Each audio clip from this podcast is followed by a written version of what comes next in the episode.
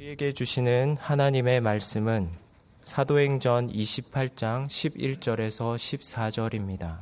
석 달 후에 우리가 그 섬에서 겨울을 난 알렉산드리아 배를 타고 떠나니 그 배의 머리 장식은 디오스 구로라 수라구사에 대고 사흘을 있다가 거기서 둘러가서 레기온에 이르러 하루를 지낸 후 남풍이 일어나므로 이튿날 보디올에 이르러 거기서 형제들을 만나 그들의 청함을 받아 이래를 함께 머무니라. 그래서 우리는 이와 같이 로마로 가니라. 아멘. 멜디데 섬에서 로마로 출발한 바울의 여정을 밝혀주는 본문은 14절 하반절에서 이렇게 끝이 났습니다. 그래서 우리는 이와 같이 로마로 가니라. 본문은 특별히 부사 이와 같이를 강조하고 있습니다. 우리는 지난 석주에 걸쳐 부사 이와 같이를 바울의 전 생애에 적용시켜서 주님께서 대체 바울을 어떻게 로마에 이르게 하셨는지 지도를 보면서 바울의 전 생애를 복기해 보았습니다. 오늘이 그 마지막 시간이 되겠습니다. 오늘도 지도를 가리지 않도록 마지막으로 한 번 더 앉아서 말씀을 드리겠습니다. 모든 사람들이 눈물로 만류하던 길, 바울이 자기 생명을 걸어야 하는 길, 그 위험한 예루살렘을 향해서 바울이 가이샤라를 출발했습니다. 가이샤라는 항구 도시이기에 지면이 해수면과 동일합니다. 그러나 예루살렘은 해발 800m의 고지대였습니다. 그러므로 가이샤라에서 예루살렘까지의 100km는 계속 오르막길이었습니다. 인생 말년의 노년에 지병에 시달리던 바울에게 닷새 길이었을 그 오르막길은 여간 힘겨운 길이 아니었을 것입니다. 바울이 밤이면 길에서 노숙하면서 그 오르막길을 오르고 또 오른 것은 예루살렘에서 주님의 이름을 위하여 결박과 환난을 당하기 위함이었습니다. 결코 즐겁거나 흥이 돋을 길이 아니었습니다. 숨을 헐떡거리는 바울의 눈에 이슬이 맺혔을 그 오르막길, 결코 쉬운 길이 아니었습니다. 그런데도 바울은 그 오르막길을 오르고 또 올랐습니다. 그것이 믿음이기 때문입니다. 믿음은 자기가 가고 싶은 길을 걷는 것이 아니라 눈물을 흘리면서도 가야 할 길을 걷는 것입니다. 그래서 믿음의 길만 부활의 길로 이루고 있습니다. 예루살렘에 도착한 바울은 초대교회 우두머리 야고보 사도와 예루살렘 장로들을 만나서 자신의 3차 전도 여행에 대해서 보고했습니다. 그리고 예루살렘 성전에서 나시린 서원을 한 사람의 정결 예식인 결례를 돕기 위해 예루살렘 성전에서 결례를 행하였습니다. 마침 오순절을 맞이해서 에베소에서 예루살렘 성전을 찾아온 유대인들이 있었습니다. 그 에베소 유대인들은 바울이 에베소에서 복음을 전할 때 바울을 제거하려 했던 유대인들이었습니다. 그 에베소 유대인들이 성전에서 바울을 보자마자 바울이 이방인을 예루살렘 성전으로 끌어들여서 거룩한 성전을 더럽혔다고 성전 안에 있는 유대인들을 선동했습니다. 만약 그것이 사실이라면 바울은 그 이방인과 함께 성전 모독죄로 죽어 마땅했습니다. 그러나 그것은 거짓 모함이었습니다. 그런데도 그 거짓 모함이 삽시간에 예루살렘 시내로 퍼져나갔습니다. 예루살렘 유대인들은 그 거짓 모함의 진위 여부에 대해서는 따져보려고도 하지 않았습니다. 그들은 맹목적인 분노에 사로잡혀서 예루살렘 성전으로 몰려갔습니다. 그리고 일제히 바울을 붙잡아 성전 밖으로 끌고 나갔습니다. 바울을 성전 모독죄로 쳐 죽이기 위함이었습니다. 당시 예루살렘 로마군은 예루살렘 성전, 성전 북서쪽에 위치한 안토니아 요새에 주둔하고 있었습니다.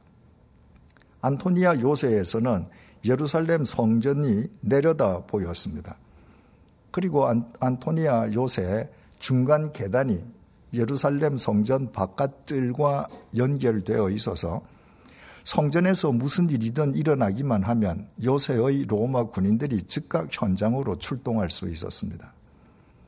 성전에서 일대 소동이 일어났다는 보고를 받은 천부장 루시아가 급히 부하들을 데리고 출동했습니다. 천부장이 현장에 출동했을 때는 바울이 분노한 유대인들에게 몰매를 맞고 있었습니다. 천부장은 그 바울을 폭동을 일으켰다가 칼잡이 400명과 함께 광야로 잠적해버린 이집트인으로 오인했습니다. 천부장은 부하들에게 바울을 두 쇠사슬로 결박하게 한 다음에 안토니아 요새로 연행해 가게 했습니다. 유대인들 입장에서 보자면 성전을 더럽힌 중죄인 바울을 졸지에 천부장에게 빼앗겨 버린 셈이었습니다. 분노를 사귀지 못한 유대인들이 로마군에 연행당하는 바울에게 몰려들어 폭행을 했습니다. 폭행당한 바울은 두 쇠사슬에 결박당한 채 땅바닥에 쓰러졌습니다. 로마 군인들이 쓰러진 바울을 들어서 안토니아 요새로 향하는 계단 위로 올라갔습니다. 계단 위에서 정신이 든 바울이 천부장의 허락을 받아서 여전히 계단 아래쪽에서 자기를 죽이라고 소리치면서 고발하는 유대인들에게 자기 변증을 시작했습니다. 그러나 유대인들은 유대인들이 십자가에 못 박아 죽인 예수가 그리스도라는 바울의 변증을 들으려 하지 않았습니다. 또다시 유대인들이 대소동을 일으킬 기미가 보이자 천부장은 바울을 안토니아 요새 안으로 끌고 들어가게 했습니다. 그리고 도대체 저 바울이 유대인들에게 무슨 잘못을 저질렀는지 채찍질로 신문하라고 했습니다. 그러나 바울에 대한 채찍질은 시작하기도 전에 중단되었습니다. 바울이 자기가 로마 시민이라는 사실을 밝혔기 때문입니다. 그러나 바울은 석방되지 못하고 그날 밤 로마군 요새의 감방 안에서 지내야만 했습니다. 이튿날 천부장은 도대체 유대인들이 로마 시민인 바울을 왜 죽이려고 고발하는지 그 까닭을 알기 위해서 유대인 최고 의결 기구인 산헤드린 공회를 소집했습니다.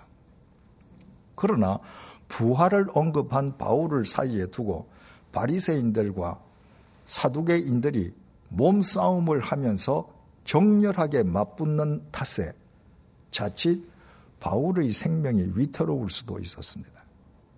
천부장은 급히 바울을 빼돌려서 안토니아 요새로 철수했습니다.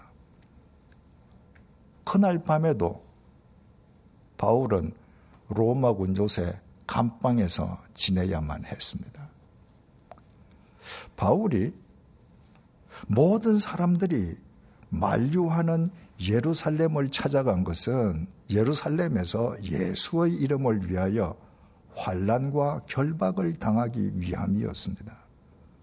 그래서 바울은 그 예루살렘에서 주 예수의 이름 때문에 거짓 모함 당하고 폭행 당하고 쇠사슬에 결박 당하고 지금 로마군 요새의 감방 안에 갇혀 있습니다. 그렇다면 주님께서 당신이 예고하신 대로 당신의 이름을 위하여 거짓모함 당하고 폭행당하고 쇠사슬에 결박당하고 로마군 요새 감방 안에 투옥당에 있는 바울을 그냥 가만히 내버려 두시겠습니까? 바로 그날 밤에 주님께서 로마군 요새 안 감방 속에 홀로 외로이 갇혀 있는 바울에게 말씀하셨습니다. 담대하라. 감옥 속 바울에게 주님께서 첫 번째 하신 말씀이 담대하라는 것이었습니다. 무슨 의미이겠습니까? 그날 밤에 그 감옥 속에서 바울이 두려워하고 있었다는 말입니다. 환란과 결박이 도살인 줄 알고 찾아간 예루살렘이지만 그 예루살렘에서 모함당하고 폭행당하고 쇠사슬에 결박당하고 로마군 조세의 감방에 수감될 때 바울에게 어떻게 두려움이 없을 수 있었겠습니까? 그러나 담대하라는 주님의 말씀에 바울은 그 모든 두려움을 떨쳐버릴 수 있었습니다. 오직 주님의 말씀만 우리에게 참된 용기의 원천이 되십니다. 우리 홀로로는 이 세상은 너무나도 무서운 곳입니다. 그러나 우리에게 언제나 담대하라고 말씀해 주시고 말씀으로 우리의 손을 잡아주시는 주님께서 우리와 함께하고 계시기에 우리는 이 세상의 모든 두려움을 극복할 수 있습니다. 그 주님의 음성에 집중하고 말씀으로 그 주님의 손을 잡고 걸어가는 것. 그것이 그리스도인의 영성입니다. 주님께서 바울에게 계속해서 말씀하셨습니다. 담대하라. 내가 예루살렘에서 나의 일을 증언한 것 같이 로마에서도 증언하여야 하리라. 주님께서 바울로 하여금 예루살렘에서 결박과 투옥의 환란을 당하게 하신 것은 그렇게 하여 바울을 로마로 보내시기 위함이었습니다. 환란과 투옥의 결박과 투옥의 환란 앞으로 계속 살펴보겠습니다만은 바로 그것이 주님께서 바울을 로마로 보내시는 주님의 방식이었습니다. 지금 어떤 의미에서든 인생이 결박과 투옥의 환란 속에 갇혀 있습니까? 그래서 황금같이 보이는 것들을 그냥 가만히 앉아서 날려버리고 있습니까? 그러나 잊지 마십시오. 황금 같아 보이는 그것들은 나의 것들이 아닙니다. 오히려 나에게 독이 되고 해가 될 것들이기에 주님께서 나로 하여금 그렇게 피하게 해주시는 것입니다.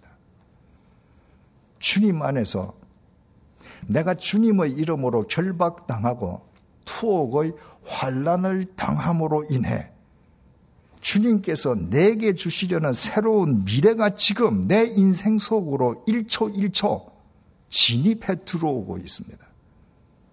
이것을 믿는 사람과 믿지 못하는 사람의 인생 결과는 결코 동일할 수가 없습니다. 이튿날 아침에 바울을 죽이기 전에는 바울, 어, 먹지도 마시지도 않겠다고 맹세한 40여 명의 유태인들이 암살단을 조직했습니다. 그 암살단에 대한 정보를 입수한 천부장 루시아는 로마 시민 바울을 지키기로 했습니다. 재판권을 지니고 있는 가이사라의 총독 벨릭스에게 아무도 모르게 한밤중에 바울을 호송하기로 하고 보병 200명, 기병 70명, 창병 200명에 바울이 타고 갈 말까지 동원했습니다. 바울 한 사람을 보호하기 위해서 천하 무적의 로마 군인 470명을 동원한 것입니다.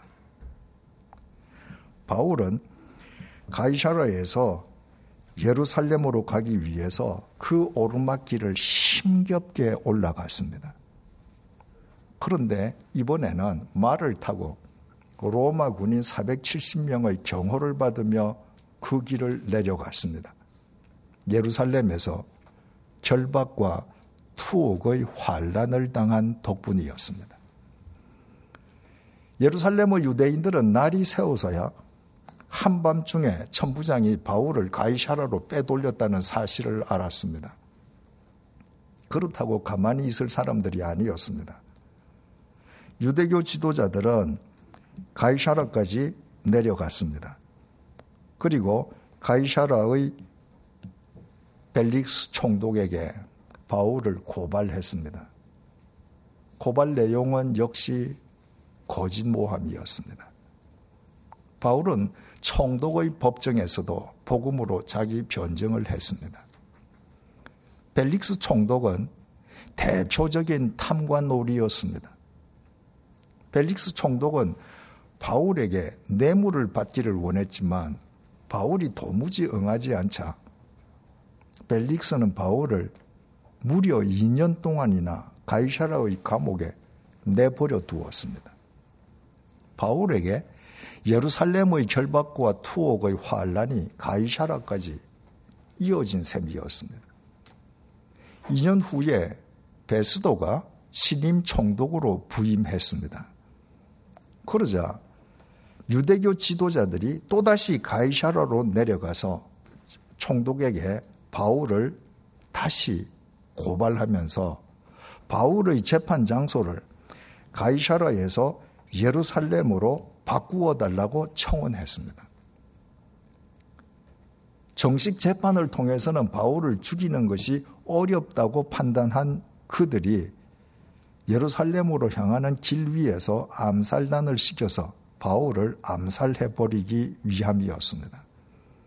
로마 군인들이 바울을 예루살렘까지 호송한다고 해도 40여 명의 암살 단원들이 한꺼번에 덮치면 바울을 반드시 죽일 수 있으리라고 생각한 것입니다. 유대교 지도자들도 암살 단원들도 모두 하나님의 선민임을 자랑하던 하나님을 믿는다는 유대인들이었습니다. 그런데도 그들은 2년 전이나 2년 후나 은행에 아무런 변함이 없었습니다. 2년 전에 바울을 죽이려 했던 똑같은 방법으로 2년이 지난 후에도 또다시 바울을 죽이려고 했습니다. 믿음은 말씀으로 삶이 날마다 새롭게 변화되어 가는 것입니다. 우리는 어떻습니까? 2년 전에 비해서 우리 삶은 얼마나 새로워졌습니까?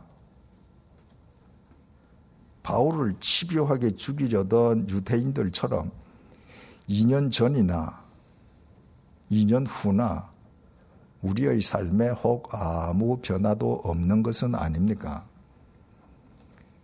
믿음에서 정체는 곧 퇴보일 뿐입니다. 2년간의 신앙생활을 하고서도 삶에 아무런 진보가 없다면 그것은 2년 동안 허송 세월 하였음을 의미하기에 인생에서 그 2년의 세월의 길이만큼 퇴보한 것입니다. 유한한 인생길을 걷는 그리스도인에게는 절대로 피해야 할 퇴보입니다. 베스도 총독이 바울에게 물었습니다. 자신과 함께 예루살렘에 올라가서 예루살렘에서 재판받을 의향이 있느냐고요.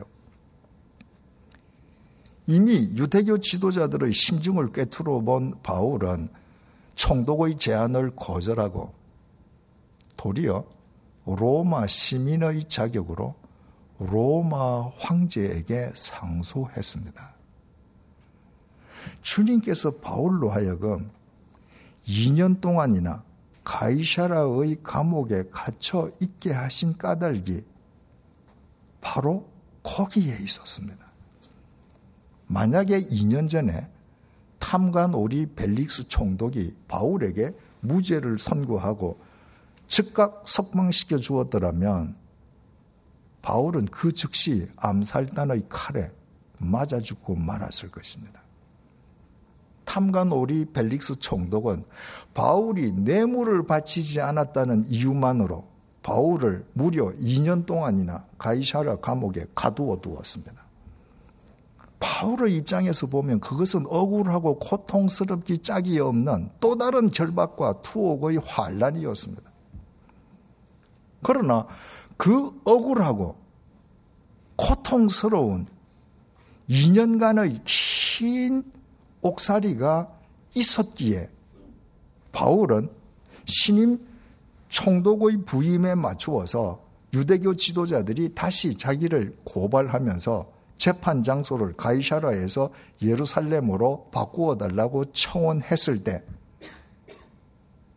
비로소 로마 황제에 대한 상소를 생각해낼 수 있었습니다. 로마 황제에게 상소한 로마 시민은 어느 곳에 있든지 황제의 법정에 도착하기까지 반드시 로마 제국이 안전하게 보호해 주어야만 했습니다.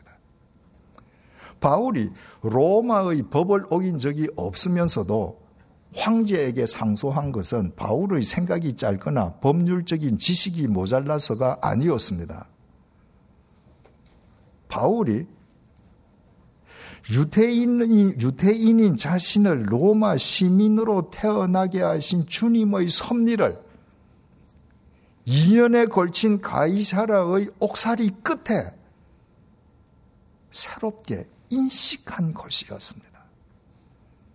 주님께서 자신으로 하여금 로마 황제에게 상소하게 하심으로 로마 군인들의 보호 속에서 로마로 이끌어 가신다는 주님의 섭리였습니다.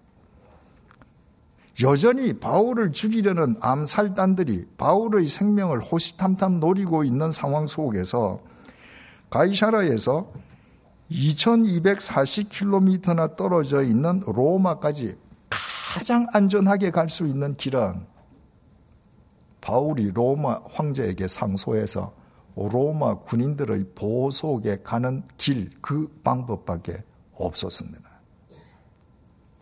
그러므로 바울이 2년 동안 가이샤라에서 억울하게 옥살이 했던 것, 그것도 바울에게는 주님의 은혜 중의 은혜였습니다.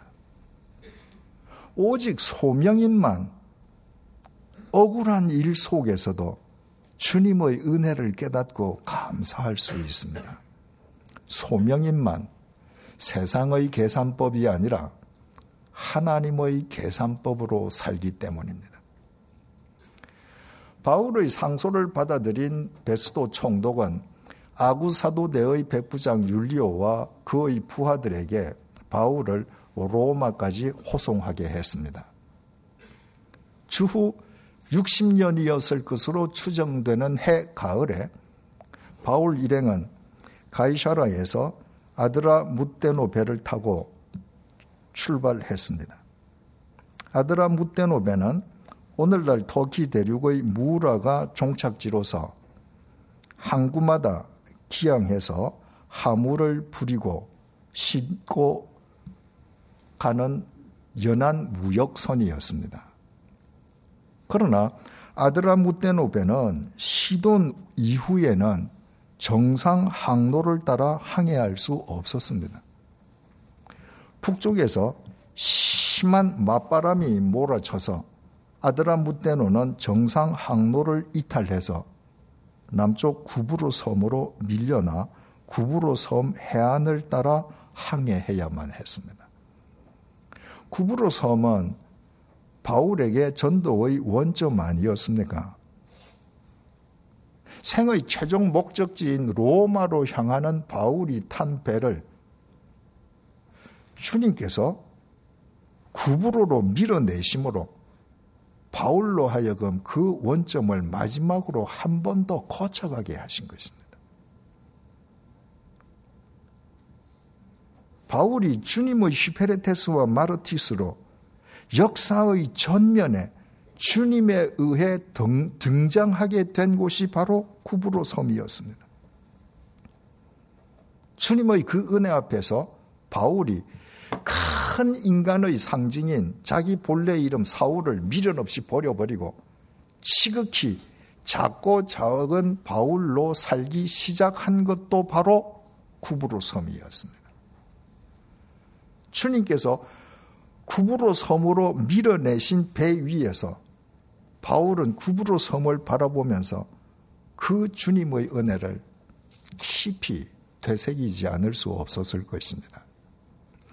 바울이 탄 배는 구브로 섬의 북쪽 해안을 따라서 항해했습니다.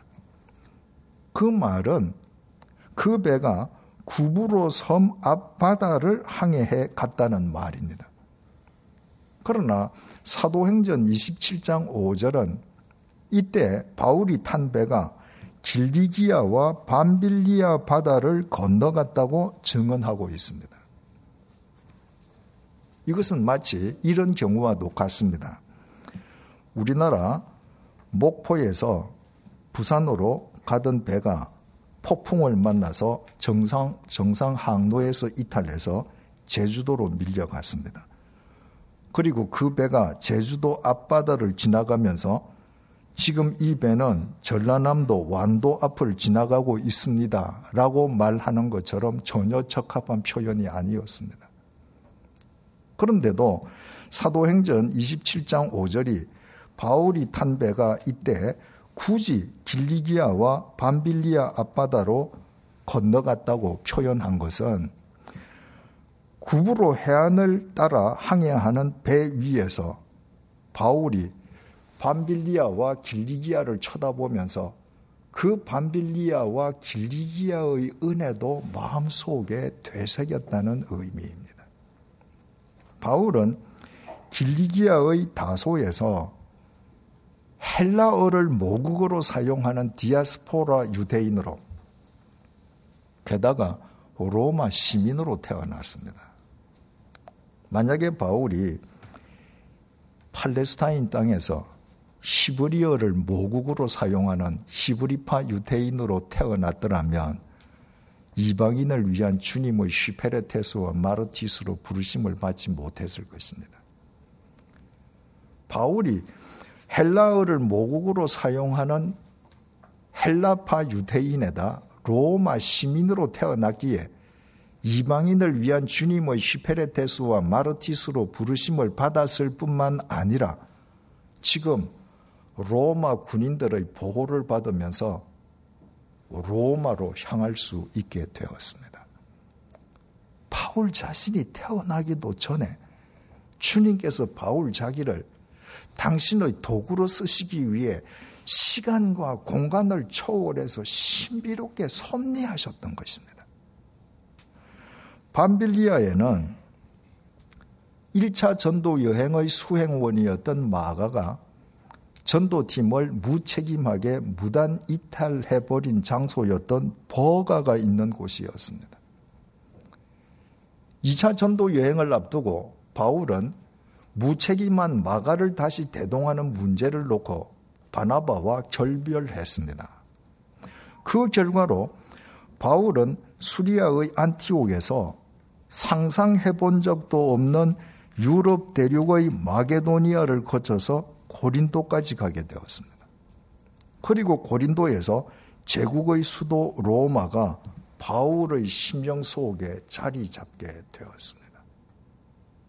아시아 대륙에서 태어나서 아시아 대륙에 갇혀 살던 바울이 생각도 해본 적이 없는 유럽 대륙에 진출하게 된 것도 지금 로마 군인들의 보호를 받으면서 제국의 수도 로마를 향해 가게 된 것도 모두 마가가 버가에서 무책임하게 전도팀을 무달, 무단 이탈한 것으로부터 시작된 일이었습니다. 바울의 계획이나 바울의 생각으로는 상상할 수 없었던 주님의 신비로운 섭리였던 것입니다. 바울은 구부로 해안을 따라가는 배 위에서 그 길리기아와 밤빌리아를 올려다보며 자기 생각과 계획을 초월하시는 그 주님의 은혜, 섭리를 마음속 깊이 되새기고 또 되새긴 것입니다. 주님의 생각이 항상 나와 똑같을 것이라고 여기는 것은 절대로 믿음이 아닙니다. 하늘이 땅보다 높음 같이 하나님의 생각은 우리의 생각과는 전혀 다릅니다. 이것을 인정하는 것으로부터 참된 믿음이 시작됩니다. 바울이 무라에서 알렉산드리아 배로 갈아탔지만 항해 여건은 호전되지 않았습니다.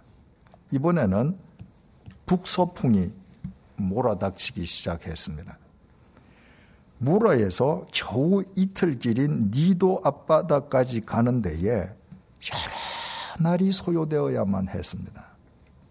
더욱이 니도에서부터는 단 한치도 앞으로 배가 전진할 수 없었습니다. 바람이 더 거세진 것입니다. 알렉산드리아 배는 남쪽 그레데 섬으로 밀려나서 그 섬 남쪽 해안의 중간에 위치한 미항에 겨우 기양할 수 있었습니다. 가이샤라를 출발한 바울 일행이 예상치 않게 계속되는 심한 바람 속에서 항해 일정이 계속 계속 지연되다 보니 알렉산드리아 배가 그레데 섬의 미항에 기항하였을 때에는 지중해 항해 금지 시기가 이미 코앞에 닥쳐와 있었습니다. 이제 지중해에서 겨울을 지내야만 했습니다. 바울이 더 이상의 항해는 위험함을 경고했지만 그 누구도 미결수인 바울의 말에 귀를 기울이려 하지 않았습니다. 알렉산드리아 배의 선주, 선장, 하주들은 자신들의 재산인 하물을 겨울 동안에 안전하게 지키기에는 미항보다 규모가 훨씬 큰 베닉스가 더 좋다고 판단하고 백부장의 동의하에 배를 출항시켰습니다. 미항에서 베닉스까지의 거리가 65km밖에 되지 않는 데다 255km에 달하는 그레데 섬의 해안이 바람막이 역할을 해 줄 것이므로 별일 없을 것이라고 낙관한 것입니다. 그러나 알렉산드리아 배는 미항을 출항하자마자 죽음의 유라굴로 광풍 속에 빠져들지 않았습니까? 그들은 자신들의 재산을 지키려 하다가 어이없게도 죽음의 광풍 속에서 그보다 더 귀한 자신들의 생명을 소진해버리고 말았습니다. 오늘도 수많은 사람들이 재산을 지키거나 증식시키기 위해서 천하보다 더 귀한 자기 생명을 갉아먹고 있습니다. 지혜는 하나밖에 없는 생명을 지키기 위해 나머지 모든 것은 수단으로 보는 것입니다. 우리는 어느 쪽입니까? 재산을 위해 자기 생명을 갉아먹는 무지 쪽입니까? 아니면 생명을 지키기 위해 다른 모든 것은 수단으로 여기는 지혜 쪽입니까? 알렉산드리아 배에 승선해 있는 사람들은 죽음의 유라굴로 광풍 속에서 배가 전복하지 않도록 그토록 지키려 했던 자신들의 재산인 하물뿐만 아니라 배의 주요 기구들마저 바다 속에 다 내버려야 했습니다. 그러나 죽음의 광풍은 조금도 기세가 꺾어지지 않았습니다. 그들이 타고 있는 배가 대체 지금 어느 방향으로 휩쓸려 가고 있는지 아무도 알지 못했습니다. 칠흑 같은 어둠 속에서 먹지도 마시지도 못하는 날이 열 나흘이나 계속되자 마침내 사람들은 구원의 여망마저 상실해 버렸습니다. 살 소망을 포기해 버린 것입니다.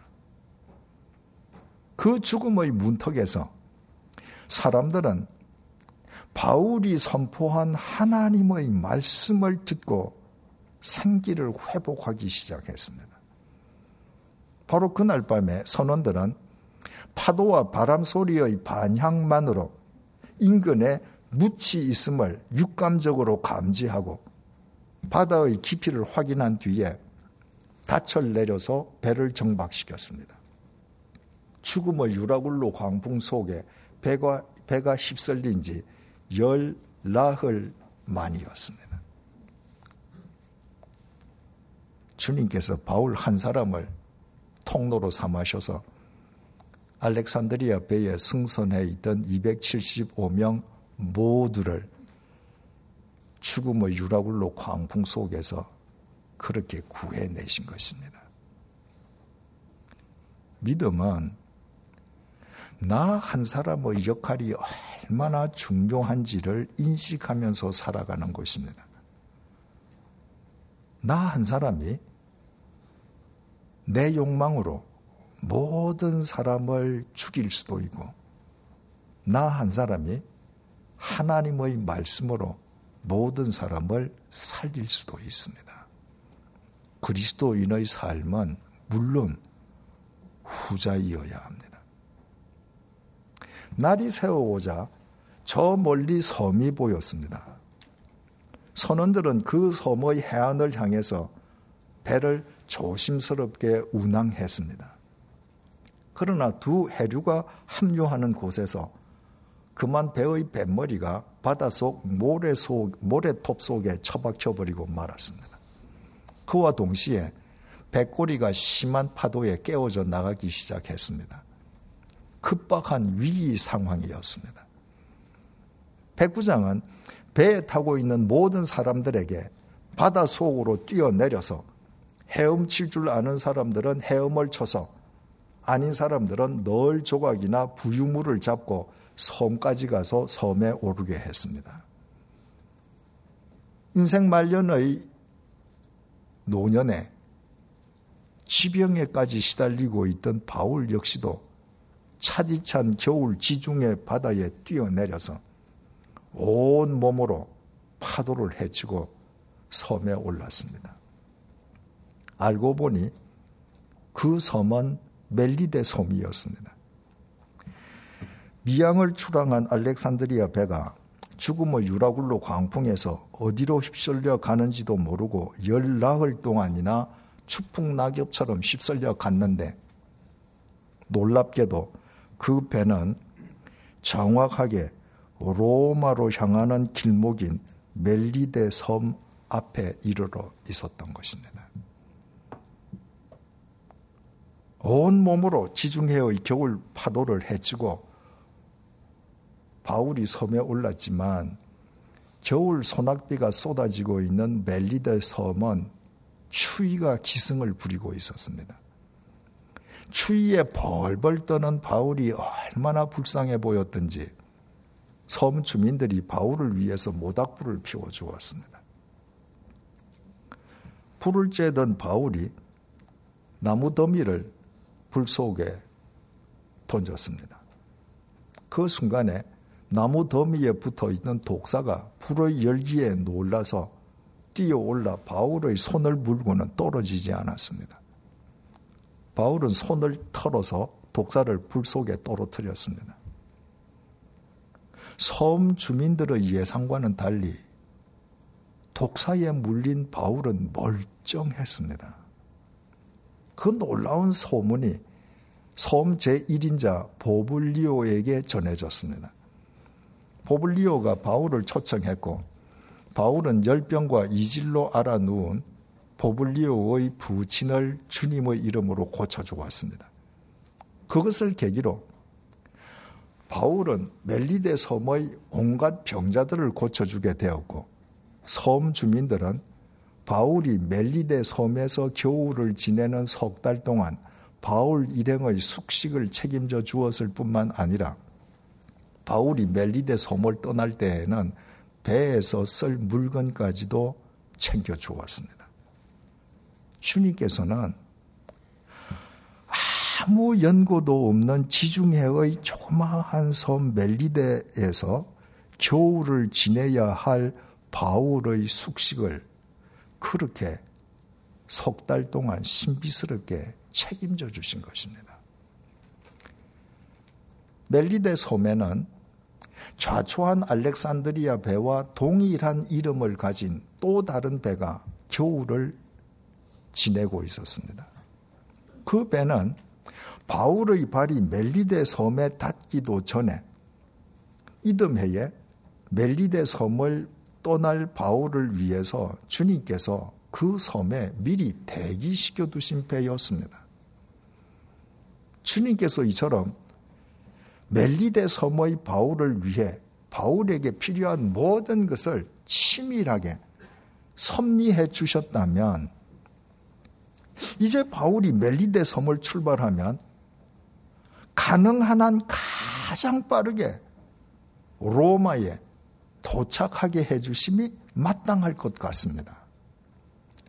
그러나 석 달 후에 멜리데 섬을 떠난 알렉산드리아 배는 시실리 섬의 수라구사에서 사흘 동안 정박해 있었습니다. 그 다음 기항지인 레기온에서는 메시나 해협을 거슬러 올라가기 위해서는 반드시 남풍이 불어 주어야 했는데 만 하루를 기다리고서야 남풍이 불었습니다. 마침내 바울은 로마의 외항인 보디올에 도착했습니다.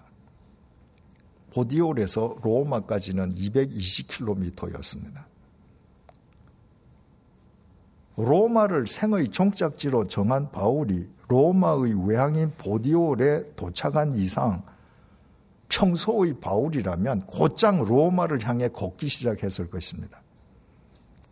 그러나 바울은 보디올에서도 1회 동안 머물렀습니다.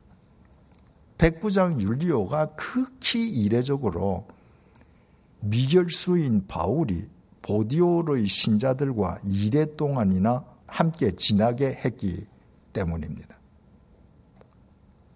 주님께서는 바울이 멜리데 섬을 출발한 뒤에도 곧장 로마에 도착하게 하시지 않고 수라구사에서 사흘, 레기온에서 하루, 보디올에서 일해 이렇게 총 열하루 바울의 여정을 지연시키셨습니다. 어느 분야든 한 분야의 대가가 되는 것은 경륜과 역량이 깊어지는 것을 의미합니다. 그러나 경륜과 역량이 깊어지면 대개의 경우에 초심을 상실해 버립니다. 한 분야의 대가가 자기 손으로 자기 분야를 허물어 털이는 일이 비일비재한 것은 모두 초심을 상실해 버렸기 때문입니다. 주님께서는 멜리데를 출발한 바울의 여정을 열 하루 지연시키심으로 바울이 로마에 입성하기 전에 초심을 상실하지 않도록 바울의 초심을 마지막으로 다지고 또 다져주셨습니다. 우리는 우리의 초심을 기억이라도 하고 있습니까? 이렇게 하여 바울은 로마에 이르게 되었습니다. 그리고 우리가 넉 주에 걸쳐서 지도를 통해 바울의 전 생애를 복기해 본 대장정도 오늘로 끝이 났습니다. 어떻습니까? 바울이 어떻게 로마에 이르게 되었습니까? 바울의 결단, 의지, 능력으로 인함입니까? 결코 그렇지 않습니다.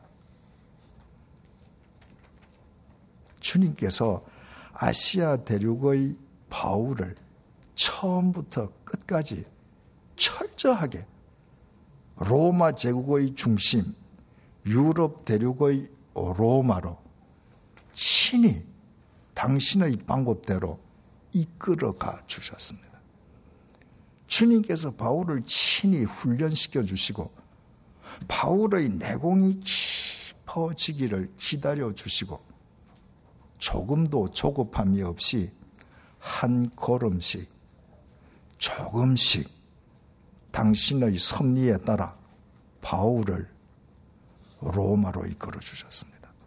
그 결과 20대에 주님의 부르심을 받은 바울은 당시로서는 인생 말년에 해당하는 50대가 되어서야 로마에 이르게 되었습니다.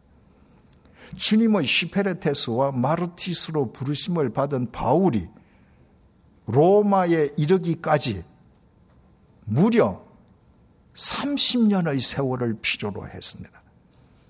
그 30년의 기나긴 세월 동안 바울은 단 하루의 예외도 없이 주님의 이끄심에 성실하게 자신의 삶으로 응답했습니다. 그리스도인의 인생은 날마다 하루라는 색종이를 붙여가는 모자이크 판이라고 했습니다. 바울은 주님의 부르심을 받은 이후에 30년 동안 단 하루도 그러지 않고 자기 인생 모자이크 판 위에 주님께서 이끄시는 대로 하루라는 색종이를 성실하게 붙여갔습니다. 젊은 나이에 가닥도 알지 못하고 고향 다소에서 13년 동안이나 칩거해야 했을 때에도 끊임없이 이어지는 유대인들의 거짓 모함 속에서도 예루살렘의 결박과 환난 속에서도 가이샤라에서 억울하게 갇혀 있었던 2년간의 옥살이 때에도 계속되는 폭풍으로 그의 여정이 계속 지체될 때에도 죽음의 유라굴로 광풍에 휩쓸렸을 때에도 평생 지병에 시달려도 바울은 매일 인생 모자이크 판 위에 주님의 이끄심에 따라 하루라는 색종이를 성실하게 붙여갔습니다.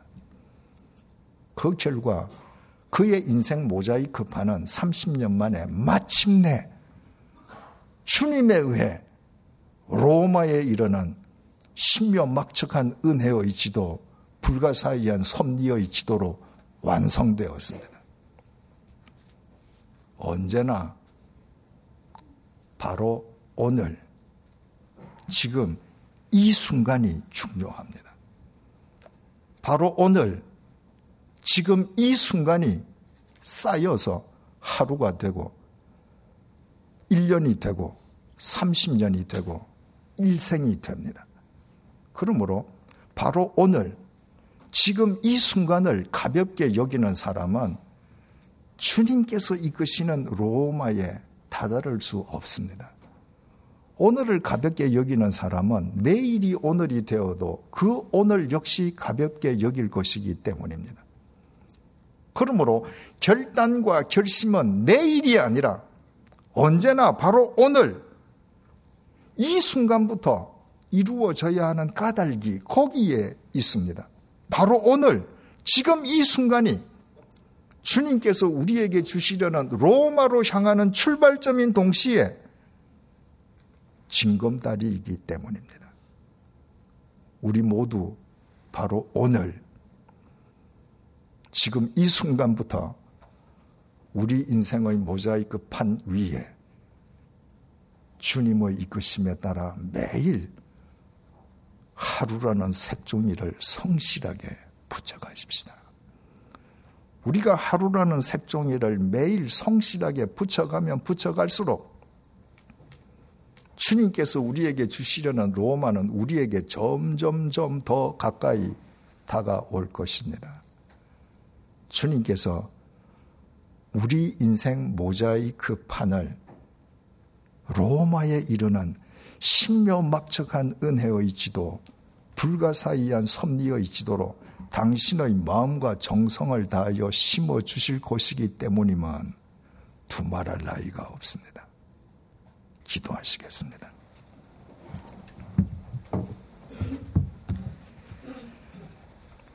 넉 주에 걸쳐 지도를 통해 바울의 전 인생을 복귀해보는 특별한 은총을 베풀어 주셔서 감사합니다.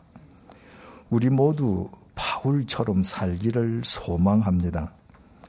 바울이 30년에 걸쳐 완성한 인생 모자이크 판을 단기간에 흉내 내려는 우리의 영적 가벼움과 조급함과 교만함을 용서해 주십시오.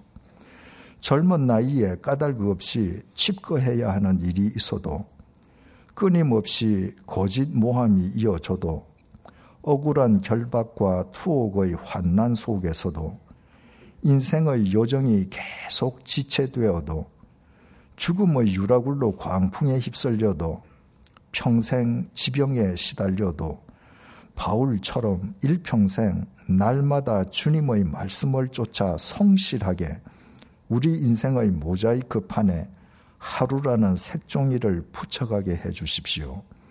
바로 오늘 지금 이 순간이 쌓이고 쌓여 우리 일생이 됨을 잊지 말게 해 주십시오. 30년의 세월이 흘러도 우리의 초심이 변치 않게 해 주십시오. 그리하여 우리 인생의 모자이크 판이 언젠가 물거품처럼 허망하게 사라져 버릴 야망의 지도가 아니라 주님 안에서 우리 각자의 로마에 이르는 신묘 막측한 은혜의 지도, 불가사의한 섭리의 지도로 승화되어 가게 해 주십시오. 찢어지지도, 색이 바래지도, 사가 없어지지도 않는 그 지도가 이 세상을 살리는 주님의 통로로 쓰임받게 해 주십시오. 예수님의 이름으로 기도드립니다. 아멘.